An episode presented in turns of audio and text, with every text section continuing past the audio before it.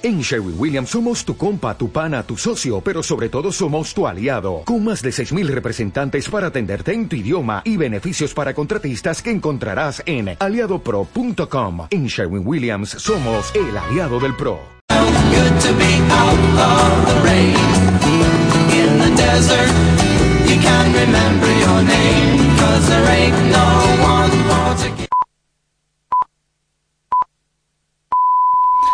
Son las 8, las 7 en Canarias. F Radio, servicios informativos.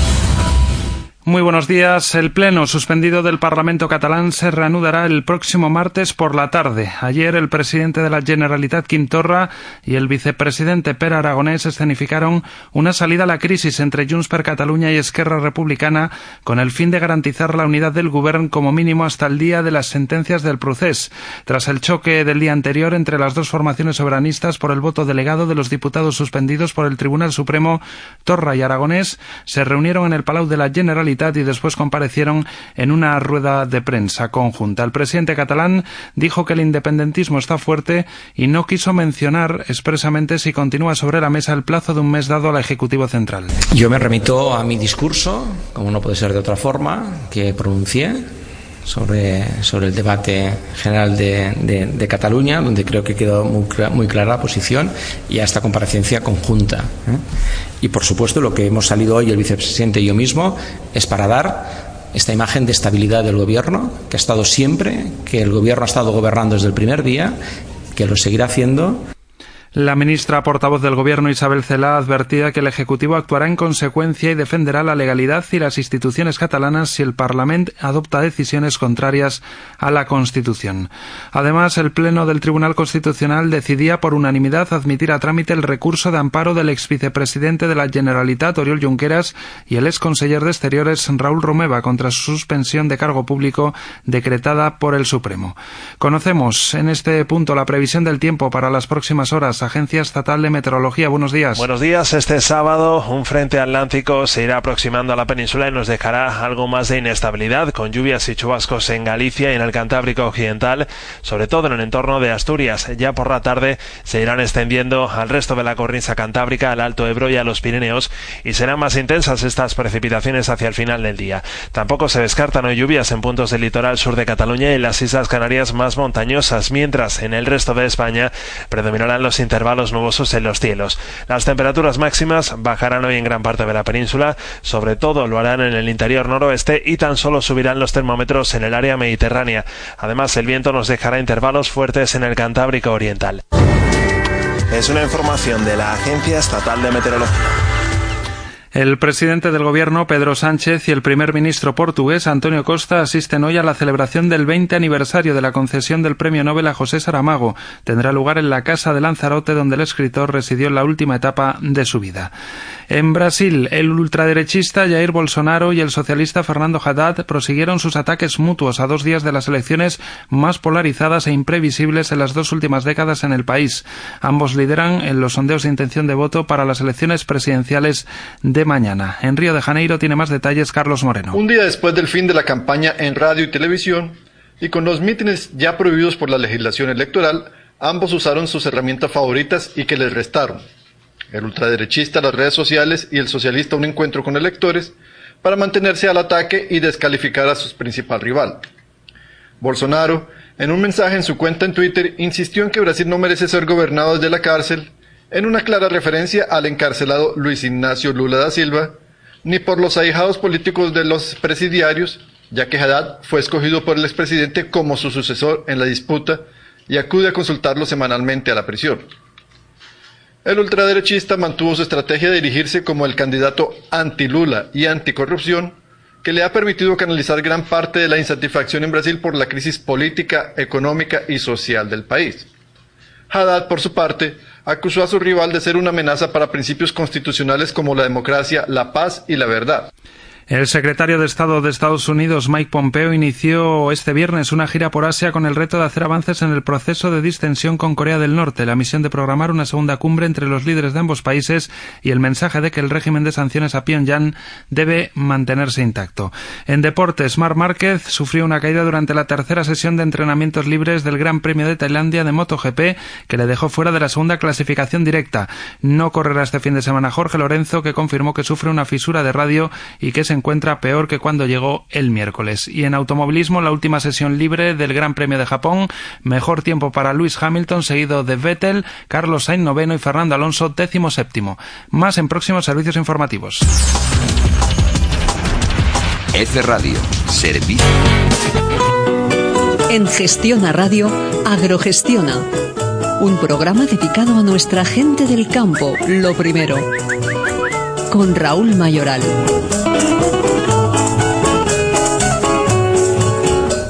Voy pa'l pueblo, hoy es mi día, voy a alegrar toda el alma mía. Me voy pa'l pueblo, hoy es mi día, voy a alegrar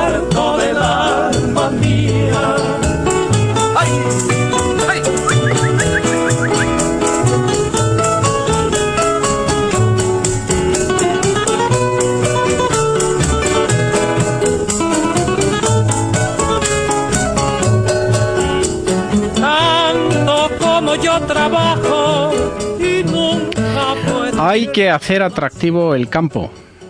Primeramente, haciéndolo habitable, saludable, un lugar acogedor y cómodo. Y luego haciéndolo viable económicamente, que quienes viven en él puedan ganarse la vida de forma digna. Hoy en día ayudan mucho los adelantos y los progresos de la técnica y la tecnología, pero lo más importante para el desarrollo rural es que por parte de los dirigentes y servidores públicos se reconozca la enorme riqueza y el inmenso valor que el campo, la agricultura, la ganadería, la silvicultura tienen para la prosperidad de un país.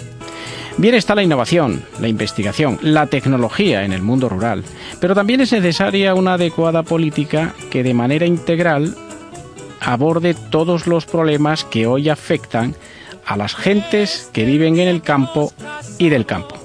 Desde Agrogestiona siempre daremos voz a nuestra gente del campo.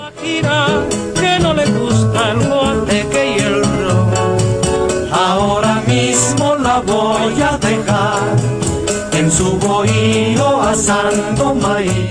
Buenos días y bienvenidos. Comenzamos. el área legal de Agrogestiona, el espacio dedicado a nuestra gente del campo.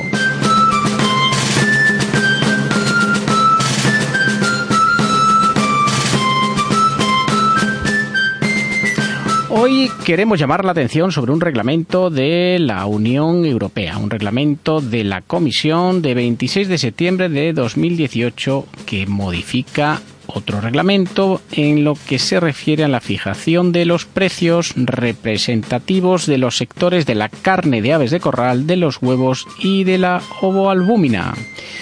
Se publicó este reglamento en el Diario Oficial de la Unión Europea de 28 de septiembre. En Agrogestiona, de fogones y manteles.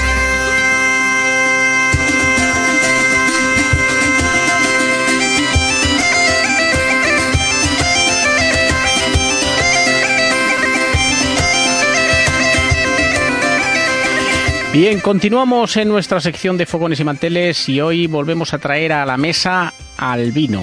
Hoy tenemos a un empresario vitivinícola que ya nos acompañó en otra ocasión aquí en Agrogestiona. Eh, don Víctor Algora, buenas tardes, buenos días, don Víctor, buenos días. buenos días a todos, ¿qué tal? Muy bien. Don Víctor Algora es el propietario de Bodegas Licinia y ya vino en su día a hablarnos de la bodega y hoy sin perjuicio de que también nos hable de, su vino, pero hoy queremos que nos explique la vendimia, cómo es ese arte, esa técnica de la vendimia, todo el proceso ¿eh? de eh, bueno, producir, convertir en definitiva la uva en vino, porque de eso se trata, ¿no?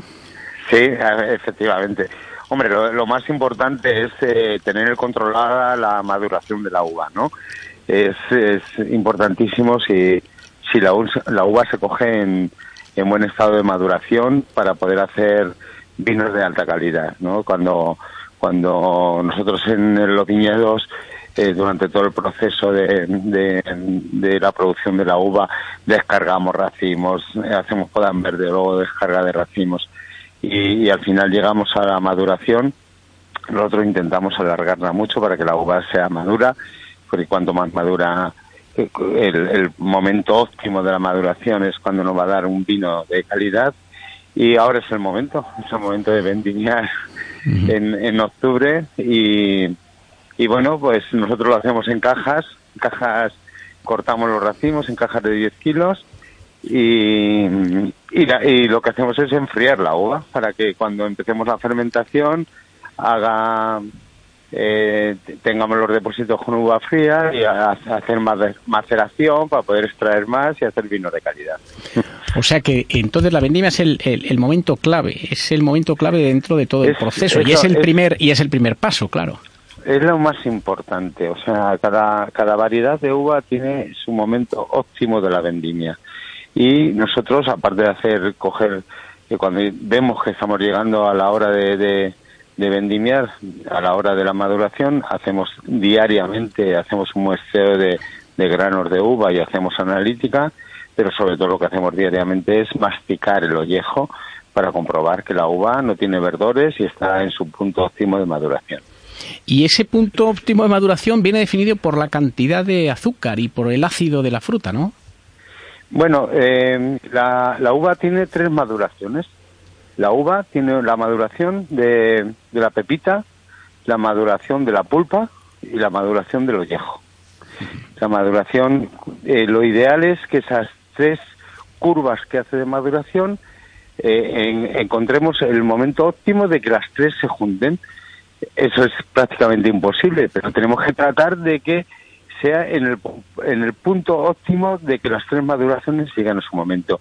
Si la pepita, si la pulpa tiene ya suficientemente azúcares que se van a convertir en grados de alcohol y, que, ocurre muchas veces y entonces se vendimia, pero resulta que la pepita está verde y el ollejo está verde, vamos a sacar vinos con sabores herbáceos.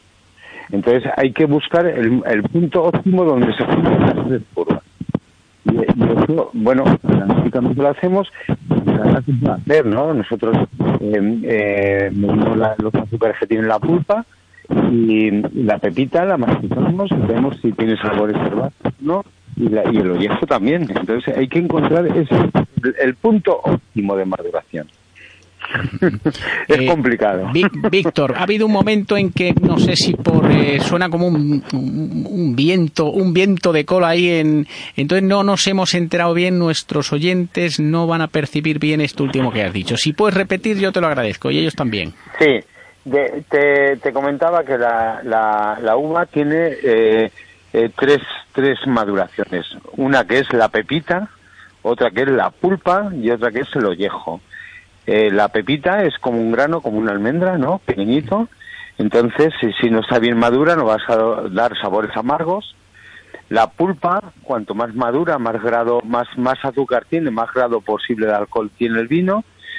Y, el ollejo eh, nos va a dar todo el órgano eléctrico, olor, color y sabor del vino tinto. Entonces, tiene que estar madura el ollejo para poder extraer. Entonces, eh, nosotros eh, analizamos y, tenemos que esas tres curvas de maduración buscar el punto óptimo donde se juntan las tres o donde más cercanas están las tres para poder beneficiar.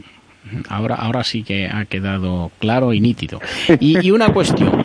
Em, por ejemplo, ya se sabe, teniendo en cuenta las condiciones eh, meteorológicas eh, que hemos tenido en, estos, estos meses previos, eh, ya se sabe que, puede ser buena la cosecha o, el, el, bodeguero mm, sabe que debido a las a las eh, bueno las condiciones meteorológicas que ha habido eh, pues quizá no salga una buena cosecha. En fin eso ya se, se barrunta como se suele decir en el campo la gente del campo eh, se barrunta eso lo saben perfectamente. Lo, lo más fundamental para concentrar polifenoles y taninos es, es que en el mes de septiembre y el mes de octubre ahora donde estamos es que el gradiente térmico sea lo más amplio posible, que es el, el, diferencial que hay entre el día, entre la máxima temperatura y la noche. Contra más alto sea ese diferencial, más va a concentrar en la piel, más uva de calidad. Este año, pues ahora estamos en, en Morata de Tajuña, hoy nos hemos ido a los 29 grados, pero por la noche hemos tenido 9 grados. Luego tenemos un gradiente térmico muy alto. Eso nos va a concentrar en la uva y eso nos va a producir uva de calidad. Y este año, aunque ha sido muy seco, nosotros tenemos riego por goteo, la uva es excepcional. En, en, en, la Comunidad de Madrid es excepcional. Además, no hemos tenido helada, no hemos tenido granizo, que muchas zonas de, de Rioja o de Ribera han tenido. Nosotros, sanitariamente, está... Eh, espectacular la uva, una calidad fenomenal. Hay que decir que Bodegas Licinia, bueno, pues es, es una, una bodega eh, que está situada en Morata de Tajuña, como acaba de decir su propietario, eh, por lo tanto es vino de la Comunidad de Madrid, denominación de origen, de origen es, es mm, vinos como es, de la Comunidad de Madrid, ¿es así o cómo es la denominación de origen? La denominación de origen es de O Madrid, sí, sí. Muy bien. Eh, y luego la vendimia siempre tenemos la imagen de bueno pues de esas gentes que, que marchan a Francia a vendimiar. Eh, la vendimia bueno se hace a mano, pero ya también está mmm, muy tecnificada y mecanizada, ¿no? Por supuesto, hombre, nosotros seguimos vendimiando a mano hoy en cajas de 10 kilos pero es muy cómodo porque está en espaldera, prácticamente no te tienes que agachar para cogerlo. Antes había que doblar el riñón para coger los racimos de uva, los tienes a, a, la altura de las manos, te tienes que agachar. Uh -huh. eh, tenemos todo en espaldera, aunque lo vendimos a mano y es, es muy fácil encontrar el racimo, no tienes que estar buscando entre las hojas hombre, se ha simplificado mucho y, y es, es, eh, no es tan duro como antes, es hacer una vendimia. En todo caso, dicen que la, eh, para conseguir un vino de alta calidad, la vendimia es el manual, ¿no? ¿Es cierto eso? Sí, es manual. Eh, eh, la espaldera se inventó para, para cosechar con máquina pero también se ha demostrado que tener las uvas en espaldera te permite hacer los trabajos muchísimo mejor y sacar sacar uvas de mucha más calidad. Si lo haces con máquina, la máquina lo que hace es que prácticamente el, el, el racimo, lo que coge la uva, lo que lo que nos llamamos nosotros el raspón, se queda en la viña. Entonces todo eso lo que hace es machacar la uva y cuando llega es la uva eh, llega casi hecha mosto a, a, la, a la bodega y eso eh, nosotros eh, intentamos meter todos los granos de uva enteros a, al depósito donde vamos a iniciar a fermentar. Si ya lo llevas hecho un mosto, pues vas a acelerar toda la fermentación, todo el proceso, vas a extraer menos y vas a conseguir vinos de menos calidad. Hoy en día en, en el sector vitivinícola, el del vino, mmm, se invierte mucho en innovación, ¿no? Ustedes también en su bodega se dedican a innovar y, y a investigar. Constantemente. Nosotros siempre estamos investigando. De hecho, de hecho ahora hemos sacado, este, hemos hecho una bodega para la licinia de un vino que se llama Mus. Eh, es una bodega que montamos el año pasado y está técnicamente es, eh, tenemos un sistema que hemos desarrollado nosotros con Agrovin, que es una empresa de Alcázar de San Juan, un sistema muy novedoso que ellos lo han patentado, aunque el desarrollo lo hemos hecho nosotros en la bodega, que ellos ellos piensan que que en 10, 12 años va a estar impuesto en el, el 50% de las bodegas de España, o sea, imagínate, y, lo hemos sacado nosotros el año pasado. Es un sistema muy muy técnico, muy hay, hay varios sistemas de, de elaborar y de hacer remontados. Hay uno que es muy muy conocido, que es el Ganímides, que, que es una patente italiana. Bueno, pues nosotros hemos sacado, ellos lo han bautizado como sistema Ulises, y se ha desarrollado todo en, en Bodega Licinia y es un, un sistema que creo que va a ser muy revolucionario en los próximos años. Muy bien, muy bien. Y yo me imagino que cuando termina eh, esta actividad de la, de la vendimia y ya se produce la bueno, pues lo que es la cosecha y, en definitiva la obtención de, del vino, esto esto se celebra a lo grande en, en, en las viñas, ¿no? En, en las explotaciones. Bueno, realmente se hacen fiestas de la vendimia en los municipios que eran típicamente vinícolas, ¿no? Y muy grandes, ¿no? Y sobre todo en, zonas muy amplias de, de muchísimos viñedos hacía fiestas, pero que eran fiestas locales, fiestas totalmente fiestas, ¿no? Para todo el municipio. Y, y, la verdad es que nosotros echamos un poco de menos porque en Morata hay, hay se ha ido reduciendo el viñedo y, lo que queda es muchísimo olivo y, y, viña poco y nosotros decíamos, ¿y por qué nosotros en, en, no vamos a hacer una fiesta de la vendimia? La vamos a celebrar el próximo sábado, día 6, vamos a hacer una fiesta de vendimia, vamos a, a, a invitar a mucha gente, además queremos eh, que no sean que, que, sean matrimonios con niños para que los niños conozcan cómo se cómo se hacen las operaciones de la vendimia y de la elaboración del vino. Y vamos a, a hacer una vendimia de creo que somos 150 o 160 personas no hacer una vendimia pisar la uva y hacer eh, y, hacer un vino pisado como antiguamente hacer un depósito para para que la gente conozca cómo se hacía la las labores de la vendimia en esa época y queremos institucionalizar una una fecha de vendimia todos los años.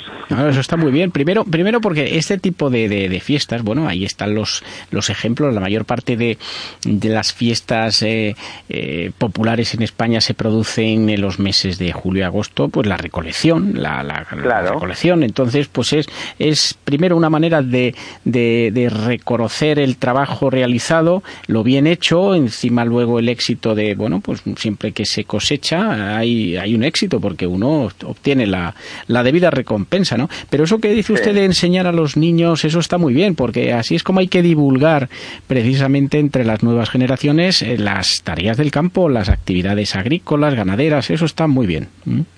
Efectivamente, los niños tienen que aprender cómo, cómo se hacen las cosas y amar lo que es el trabajo del campo, que al final es donde salen todos nuestros alimentos, ¿no? Y tienen que conocer lo que eh, nos metemos en en, ciudades tan grandes que desconocen cómo, cómo se producen y cómo se hacen las cosas y el esfuerzo que se hacer las cosas.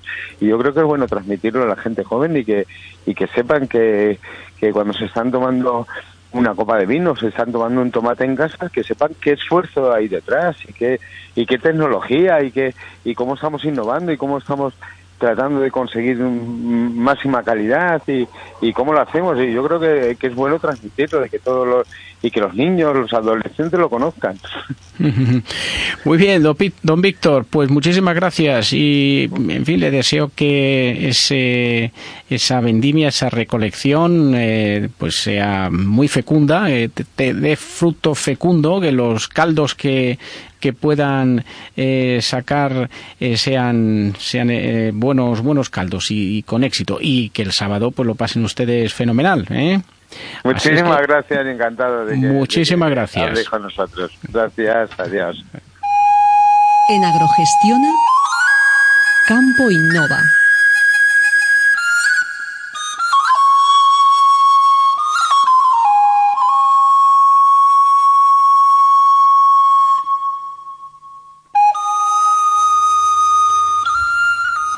Continuamos eh, con nuestra sección Campo e Innova. Tenemos con nosotros a don Alfonso Galvez, secretario general del sindicato Asaja en Murcia. Muy buenos días, don Alfonso.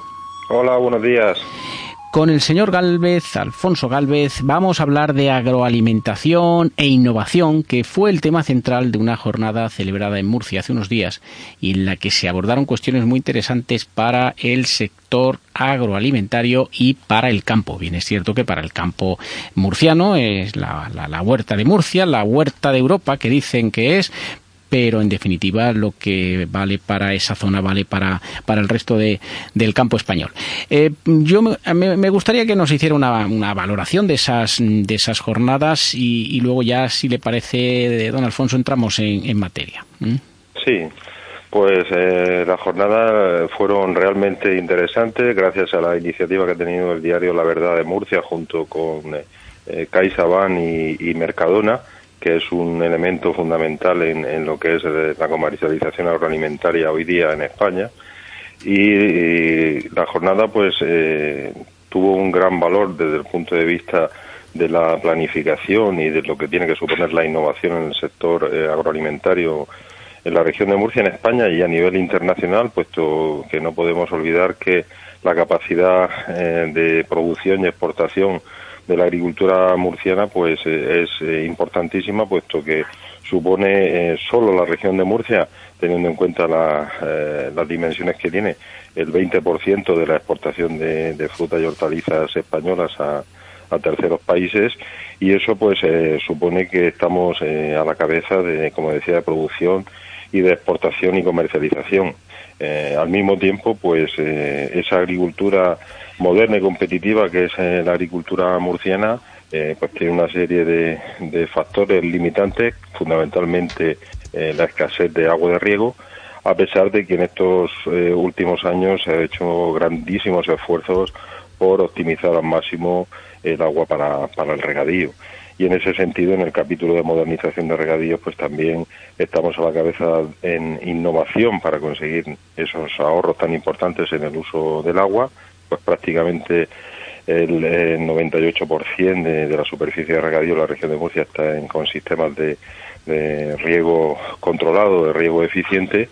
Y en general pues eh, la jornada fue muy interesante puesto que mm, se pudieron eh, conocer los puntos de vista tanto de la producción, en nuestro caso como asociación de agricultores, también eh, hubo representantes eh, de la comercialización, como decía, de, de, Mercadona y algo fundamental en la comercialización agroalimentaria hoy día, que es la opinión de los consumidores.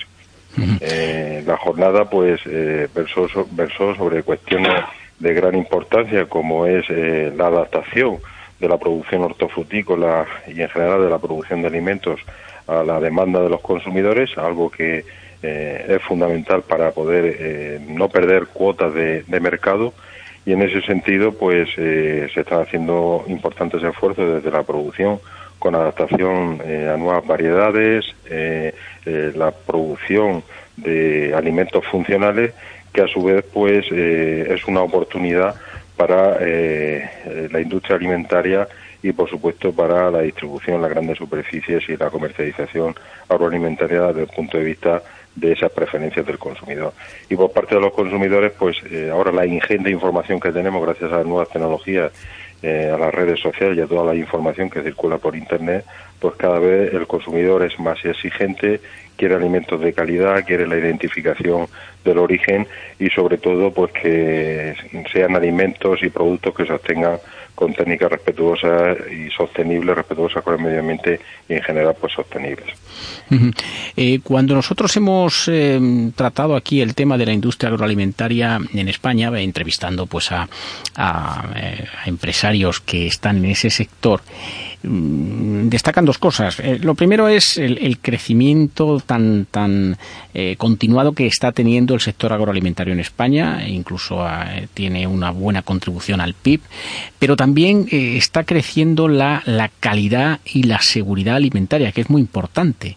Mm, me imagino que ustedes tratarían también esas cuestiones, ¿no? sobre todo la calidad y la seguridad alimentaria hoy en día es, es, es esencial en el ámbito de la alimentación y de las salud, pero claro, em, eh, España está muy bien en seguridad alimentaria y en calidad, ¿no? Sí, estamos también a la cabeza de todas las exigencias en materia de, seguridad alimentaria y esto viene pues de las grandes crisis alimentarias que se han producido en Europa, pues empezando por la crisis de las vacas locas, pasando por eh, aquella crisis tan dañina para el sector hortícola como fue la de la E. coli y en general pues eso ha hecho que la Unión Europea sea eh, todavía más exigente de lo que era y que la industria alimentaria y a nivel de producción pues también nos hayamos adaptado a esos estándares de exigencias de en seguridad alimentaria y en calidad. Al mismo tiempo, eh, este esfuerzo que hacen nuestros agricultores y, la industria agroalimentaria española, pues tiene que servir también para eh, marcar diferencias, marcar distancias con los productos procedentes de terceros países. Eh, hace pocos días eh, conocíamos la noticia de que eh, la Unión Europea pues ha declarado como producto de riesgo los cítricos turcos y no es solo los cítricos, muchos otros productos que provienen de países como Turquía, Egipto del norte de, de África, pues lógicamente no tienen las mismas exigencias normativas y, por lo tanto la seguridad y la calidad de los productos en ningún caso puede ser la misma. De ahí que sea fundamental que realicemos esa labor de tan importante de concienciación y de difundir entre los consumidores que los productos europeos, españoles y de la región de Murcia son productos de calidad con una trazabilidad muy exigente y, garantizada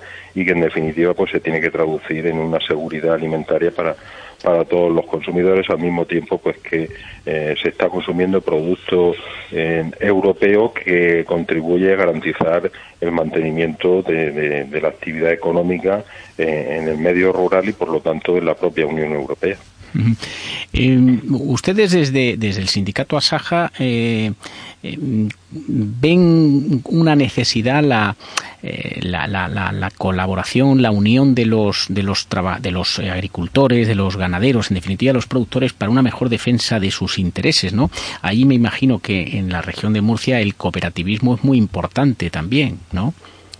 Sí, lógicamente, eh, además siendo una agricultura tan diversa como la de la región de Murcia, donde pues eh, tenemos agricultores y ganaderos de, todo tamaño económico, tenemos desde grandes empresas con, empresas con grandes superficies de producción que están orientadas exclusivamente a la exportación, pero también tenemos un eh, número muy importante eh, de agricultores y ganaderos, en, en torno a, a 15.000, pues que son pequeñas y medianas explotaciones y que eh, tienen que eh, aunar eh, fuerzas a través de sus cooperativas pues para una mejor comercialización y garantizar una renta de sus explotaciones y, y, que tengan una retribución justa por su por su trabajo y por los productos de calidad que están obteniendo y que están poniendo en el mercado para el consumo de, de, todos los ciudadanos. Y en ese sentido es fundamental que el cooperativismo esté bien estructurado, eh, que las cooperativas eh, sigan avanzando en esa innovación, que es el motivo de, esta entrevista, poniéndola al servicio de los agricultores y que se sigan obteniendo eh, productos diferenciados de gran calidad y que, como decía, pues con esa comercialización en común, pues se consigan un mayor valor añadido, unas mejores rentas para, para esos agricultores y sobre todo eh, mm, abrir el camino, eh, dejar un camino abierto, claro, para que haya relevo generacional en el campo y que los jóvenes, eh, con esa rentabilidad garantizada, pues eh, vean atractivo el sector. Eh, eso es un tema que también a nosotros nos preocupa, el desarrollo rural, el evitar el despoblamiento y, el envejecimiento en, los, en, el campo. Eh, ustedes desde, desde Asaja, pues cómo han visto, y esto ya no tiene tanto que ver con la jornada de, de, agroalimentaria, ¿cómo han visto ustedes esas, mm, esas noticias que vienen de Bruselas de que va a haber un recorte de la PAC, sobre todo también en el segundo pilar, en el, en el ámbito del desarrollo rural? Pues es verdaderamente un error, puesto que eh, si no mantenemos ese apoyo al medio rural, pues continuaremos con unas tasas de despoblamiento eh, muy importantes eh, y si tenemos en cuenta que la mayor parte del territorio de la Unión Europea son pueblos, son zonas rurales, es un error de futuro y sobre todo ahora con la presión de la inmigración que tenemos en la Unión Europea, la mejor forma de integrar a los inmigrantes es integrarlos también en el medio rural y contribuir a a, frenar ese despoblamiento. Y en ese sentido pues una, todas las políticas de la Unión Europea al final están eh, interconectadas y consideramos que esta es una política capital y fundamental para toda la Unión Europea el garantizar el desarrollo rural y para eso es preciso que siga existiendo eh, ese segundo pilar con un presupuesto suficiente, incluso incrementado, y ser capaces de eh, promover el emprendimiento, eh, ser capaces de que las administraciones, sobre todo en el ámbito de las administraciones locales, los ayuntamientos y las propias comunidades autónomas o las autoridades regionales, pues puedan mejorar en servicios, en infraestructuras para hacer el medio rural atractivo y tener ciudadanos del medio rural con los mismos derechos que los eh, habitantes de las ciudades.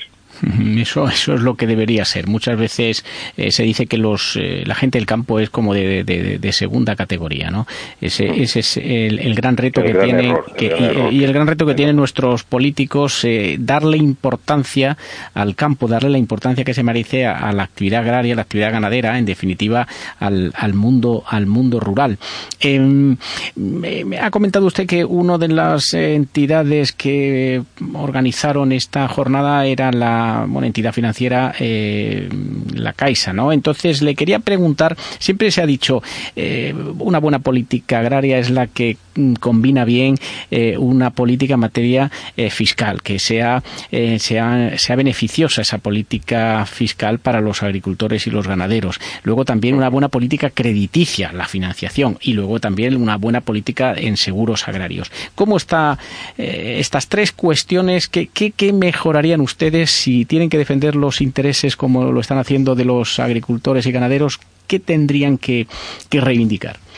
Sí, desde nuestra organización, desde ASAJA, sobre todo desde la organización a nivel nacional, como no podía ser de otra manera, puesto que las políticas fiscales son de competencia estatal, siempre ha habido una labor eh, de, intensa en cuanto a, negociar con la administración eh, del Estado eh, mejoras fiscales, deducciones e incentivos para que el agricultor, que en estos últimos años eh, ha visto cómo se eh, sufría un incremento muy importante de los costes de producción, pues que tenga herramientas fiscales para poder eh, atenuar ese sobrecoste que, que, supone los inputs agrarios. Y en ese sentido, pues como decía, se ha hecho una labor buena, importante y con los sucesivos gobiernos pues se han conseguido mejoras para el sector.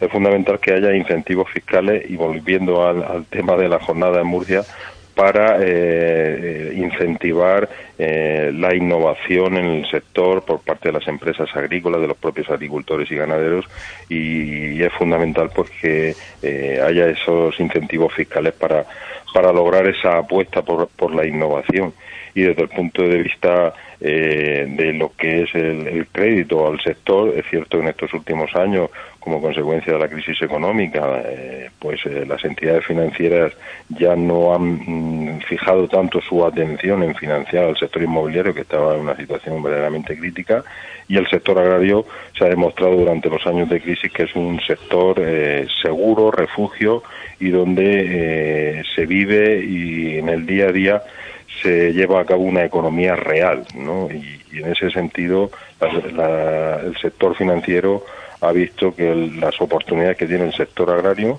en ese sentido, como economía real del día a día y por otra parte como un sector de futuro, puesto que los retos que tenemos a día de hoy eh, a nivel de la Unión Europea y a nivel de eh, a nivel mundial es continuar alimentando a una población en, en el planeta que no, no para de crecer y que en breve pues estará eh, por encima de los 10.000 millones de habitantes. Eso es una realidad que tenemos y es fundamental porque eh, el sector agrario pues siga contribuyendo eh, a producir esos alimentos de calidad, con seguridad y poder atender esa demanda mundial de, de alimentos que, que es una realidad y que al mismo tiempo es una oportunidad de negocio y de seguir eh, vertebrando el medio rural por parte de los agricultores, de las empresas agrarias y las cooperativas. Y ya la última pregunta. Le quería preguntar sobre eh, los productos ecológicos. ¿Cómo está la región de Murcia en bueno, pues agricultura ecológica, ganadería ecológica? Sabemos que es un, un sector que también está creciendo en los últimos años de una manera exponencial, pero ¿cómo está en la región de Murcia?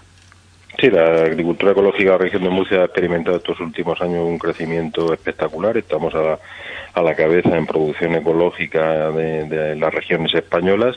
Eh, estamos en el tercer lugar por detrás de Andalucía y, la comunidad valenciana y teniendo en cuenta la, diferencia de, de, superficie agraria útil, pues es verdaderamente un crecimiento espectacular con el buen hacer de los agricultores, con eh, un crecimiento espectacular en los cultivos de secano, fundamentalmente almendro, eh, viñedo y olivar, y en el caso de los cultivos hortícolas, pues también está experimentando un crecimiento muy importante, puesto que eh, existe una demanda real en los países, sobre todo del norte y centro de Europa, y en España estamos consiguiendo pues que haya una mayor concienciación por parte del consumidor y una mayor valoración de los productos ecológicos en ese sentido, pues eh, se están haciendo bien las cosas, pero eh, esperamos y deseamos que la administración, tanto autonómica como estatal, pues siga apoyando esta eh, agricultura, como decíamos antes, en esos programas de desarrollo rural del segundo pilar, pues seguir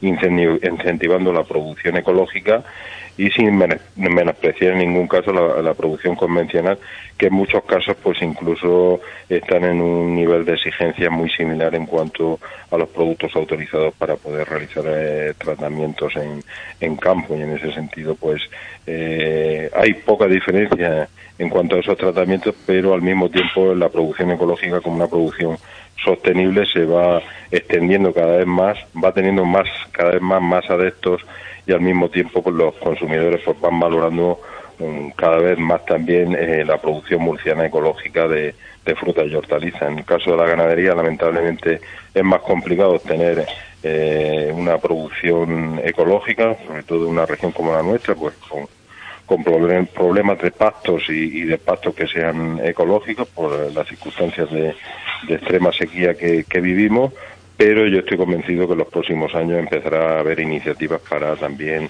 eh, avanzar en lo que es la producción ganadera ecológica. Muy bien, don Alfonso Galvez, secretario general del sindicato Asaje Murcia, muchísimas gracias por habernos atendido. Ha sido un placer. Muchas gracias a vosotros por vuestro interés. Buenos días. Atención, está usted entrando en el coto dedicado al abandono rural.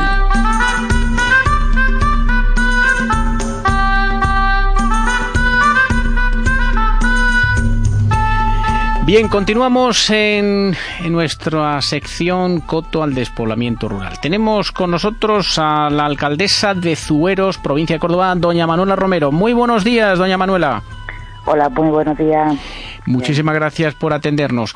Eh, con doña Manuela vamos a hablar del, despoblamiento, el desarrollo rural, eh, bueno, pues en, una zona que, sufre esta, esta lacra, eh, pero también, también nos va a contar algo de, su municipio, que es un municipio mm, precioso, mm, que va a decir ella, pero ya lo decimos nosotros, y por supuesto con mucha atracción por eh, todo el tema del turismo rural y además una, mm, se celebran una, una feria popular que es la, la del queso. Así es que vamos por partes, eh, alcaldesa. Primero nos, eh, nos presenta su municipio geográficamente donde está situado más o menos, si el número de habitantes, qué actividad económica tiene, la agricultura, la ganadería, también el turismo rural. En fin, haga usted una, una presentación y luego hablamos un poquito de, del despoblamiento y ya terminamos con, con la feria el Queso. ¿Le parece? Muy bien. Pues Suero está situado al sur de la, de la provincia de, Córdoba.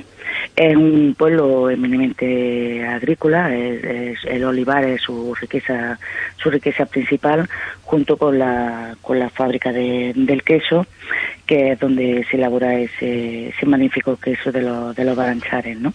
Es un pueblo de una población de 650 habitantes.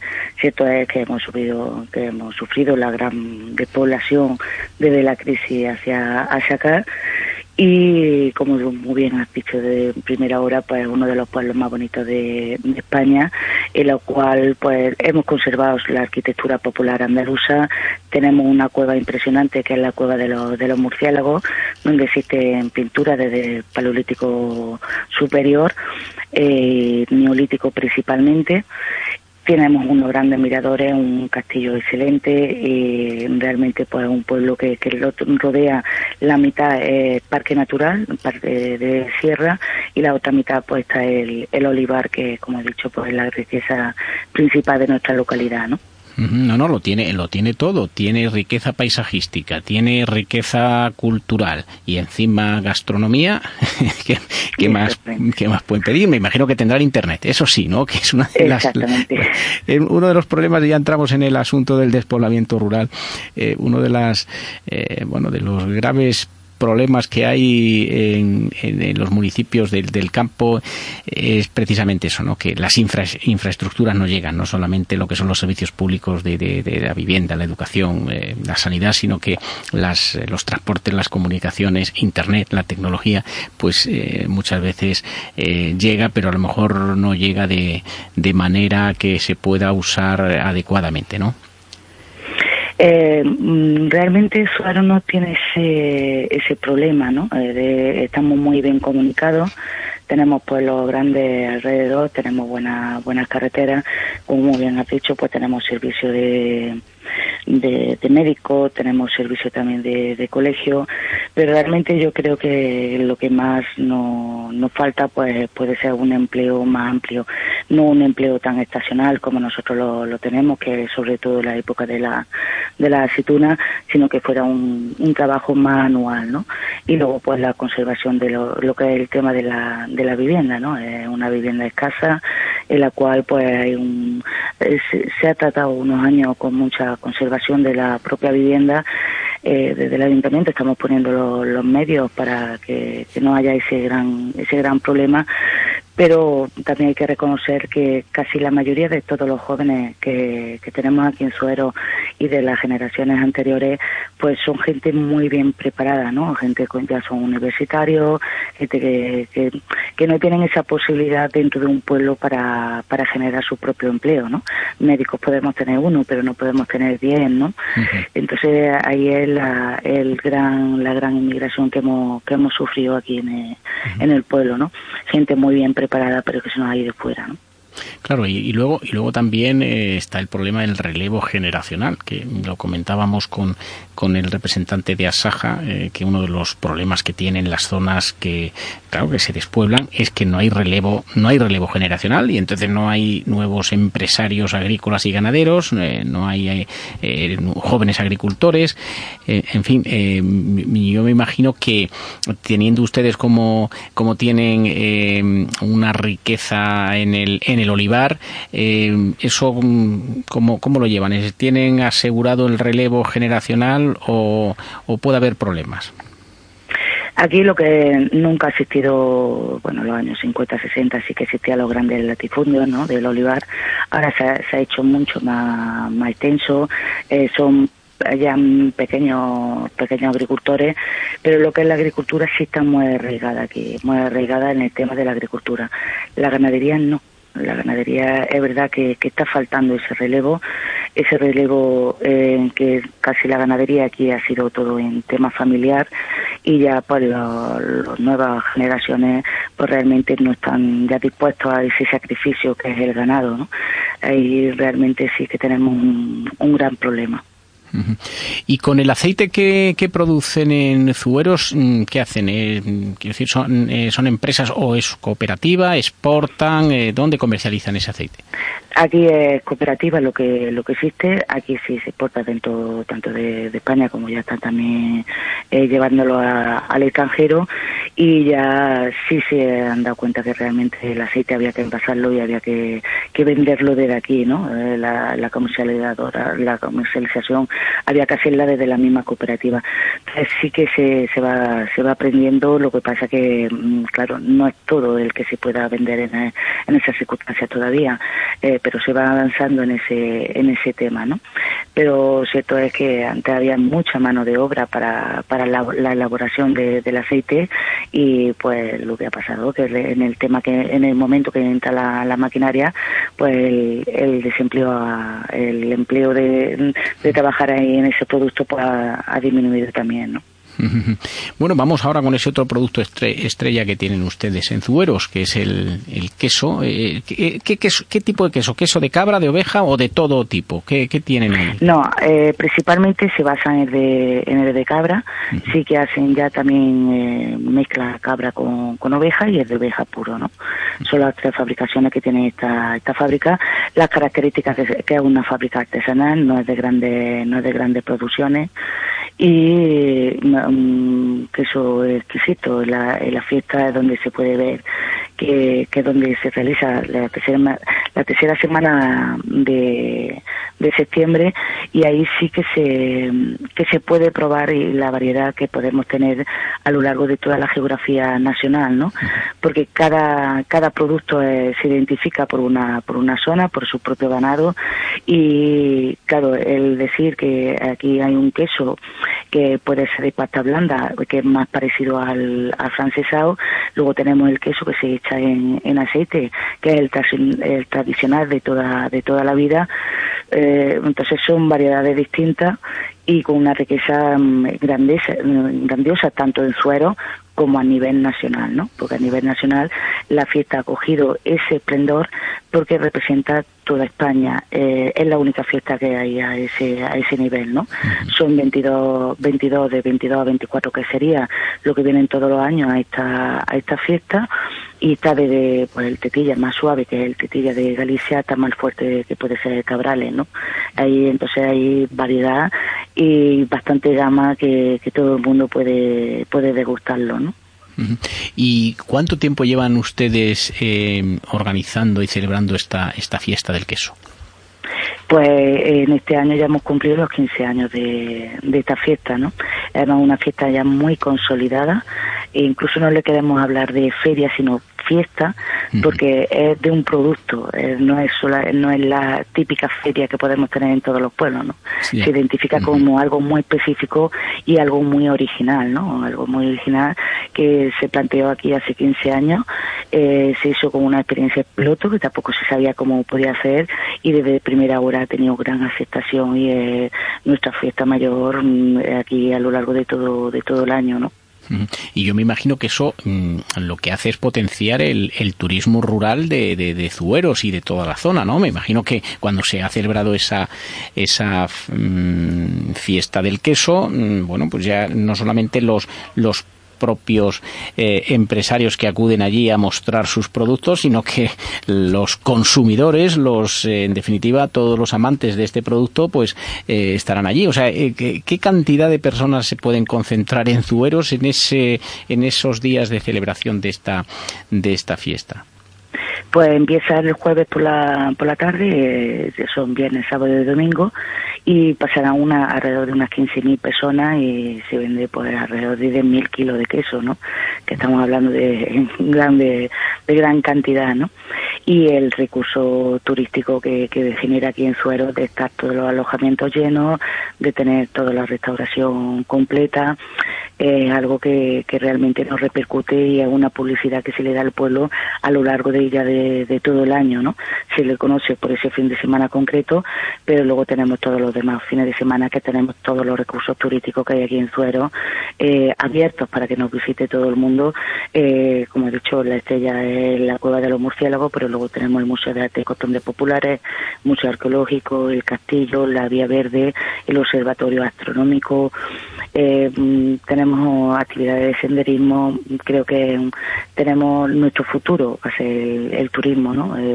se enfocó ya hace bastante años desde el ayuntamiento, porque casi la mayoría de las infraestructuras que se han hecho aquí turísticas, pues la ha hecho desde el, ayuntamiento con el hotel, albergue, camping, y luego ya lo están gestionando empresas privadas, ¿no? Entonces todo eso nos va generando poco a poco, es algo que, que es lento, que no es de un día para otro, pero que sigue, que va a generar bastante riqueza aquí en Suero, ¿no?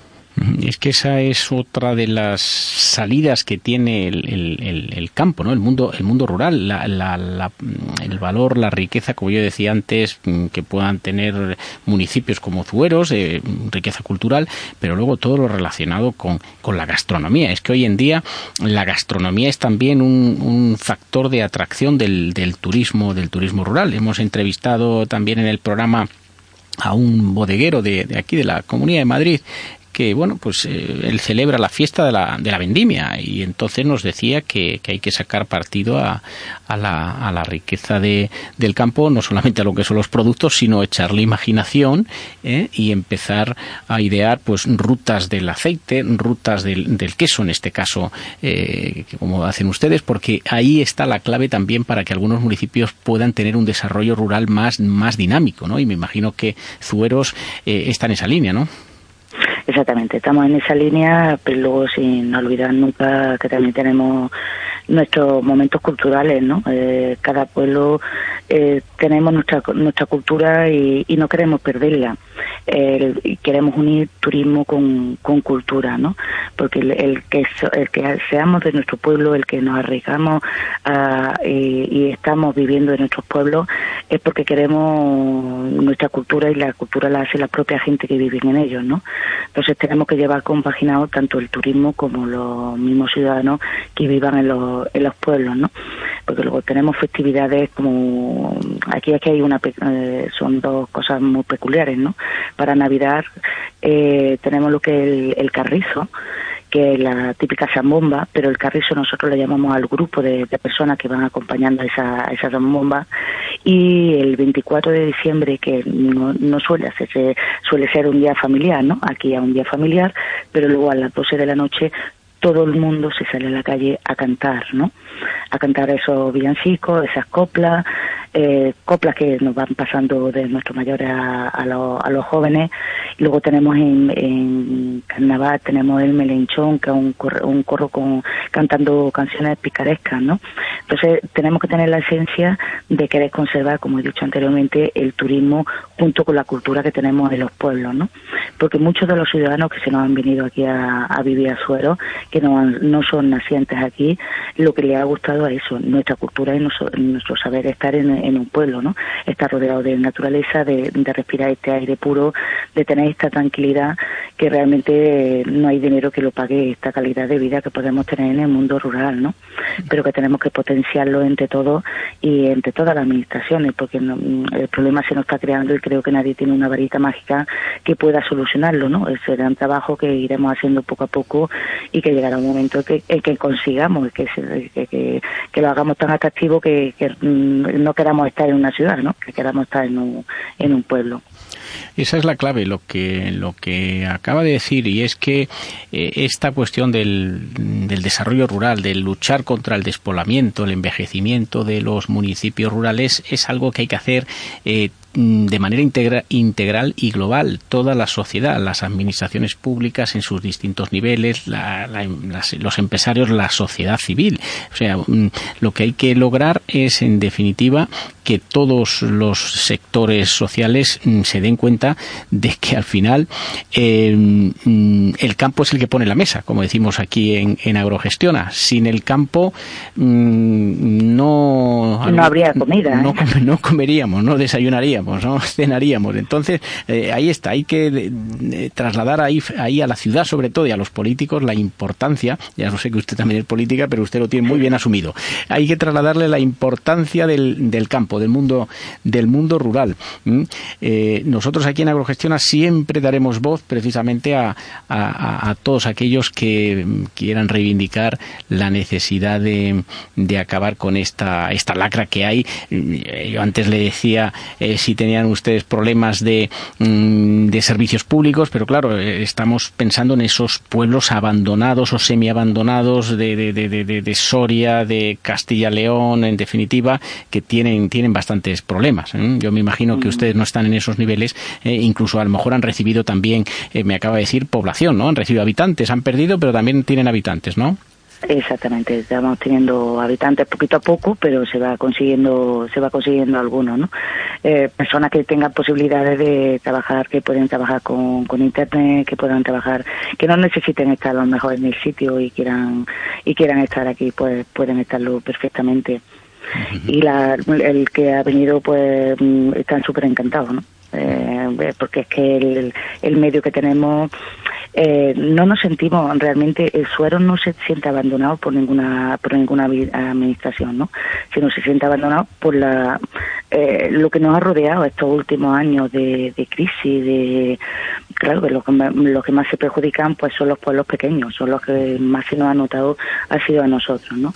Nosotros lo que es el tema de médico y educación pues lo tenemos bien cubierto, tenemos también pueblos muy cercanos que son bastante grandes, entonces no no estamos tan no nos sentimos abandonados, ¿no? Pero sí que es cierto que tenemos la grande población y que tenemos que ir trabajándola para que para que no para ir creando que nuestro pueblo se vuelva a poblar de alguna manera, ¿no? Muy bien, pues muchísimas gracias a doña Manuela Romero, alcaldesa de Zueros. Eh, y nada, sigan ustedes celebrando esa tradicional y popular eh, fiesta del queso. ¿eh? Ha sido un placer tenerla en los micrófonos de Agrogestiona. Muchas gracias.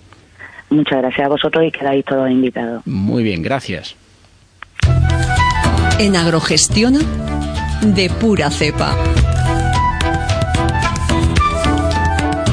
Bien, como siempre damos voz a nuestros oyentes a través del correo electrónico agrogestiona@grupogestiona.es. Les animo a participar enviando sus consultas, dudas, comentarios o información a la dirección agrogestiona@grupogestiona.es.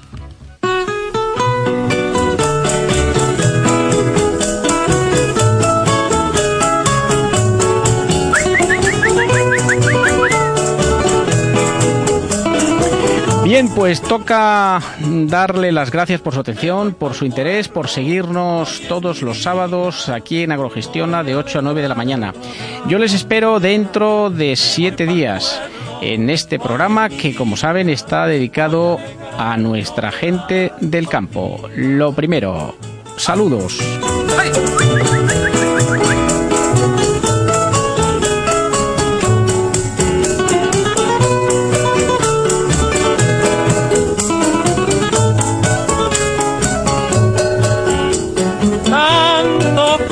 Trabajo y nunca puedo irme al vacilón. No sé qué pasa con esta guajira que no le gusta el guateque y el ron. Ahora mismo la voy a dejar en su bohío asando maíz. Me voy para el pueblo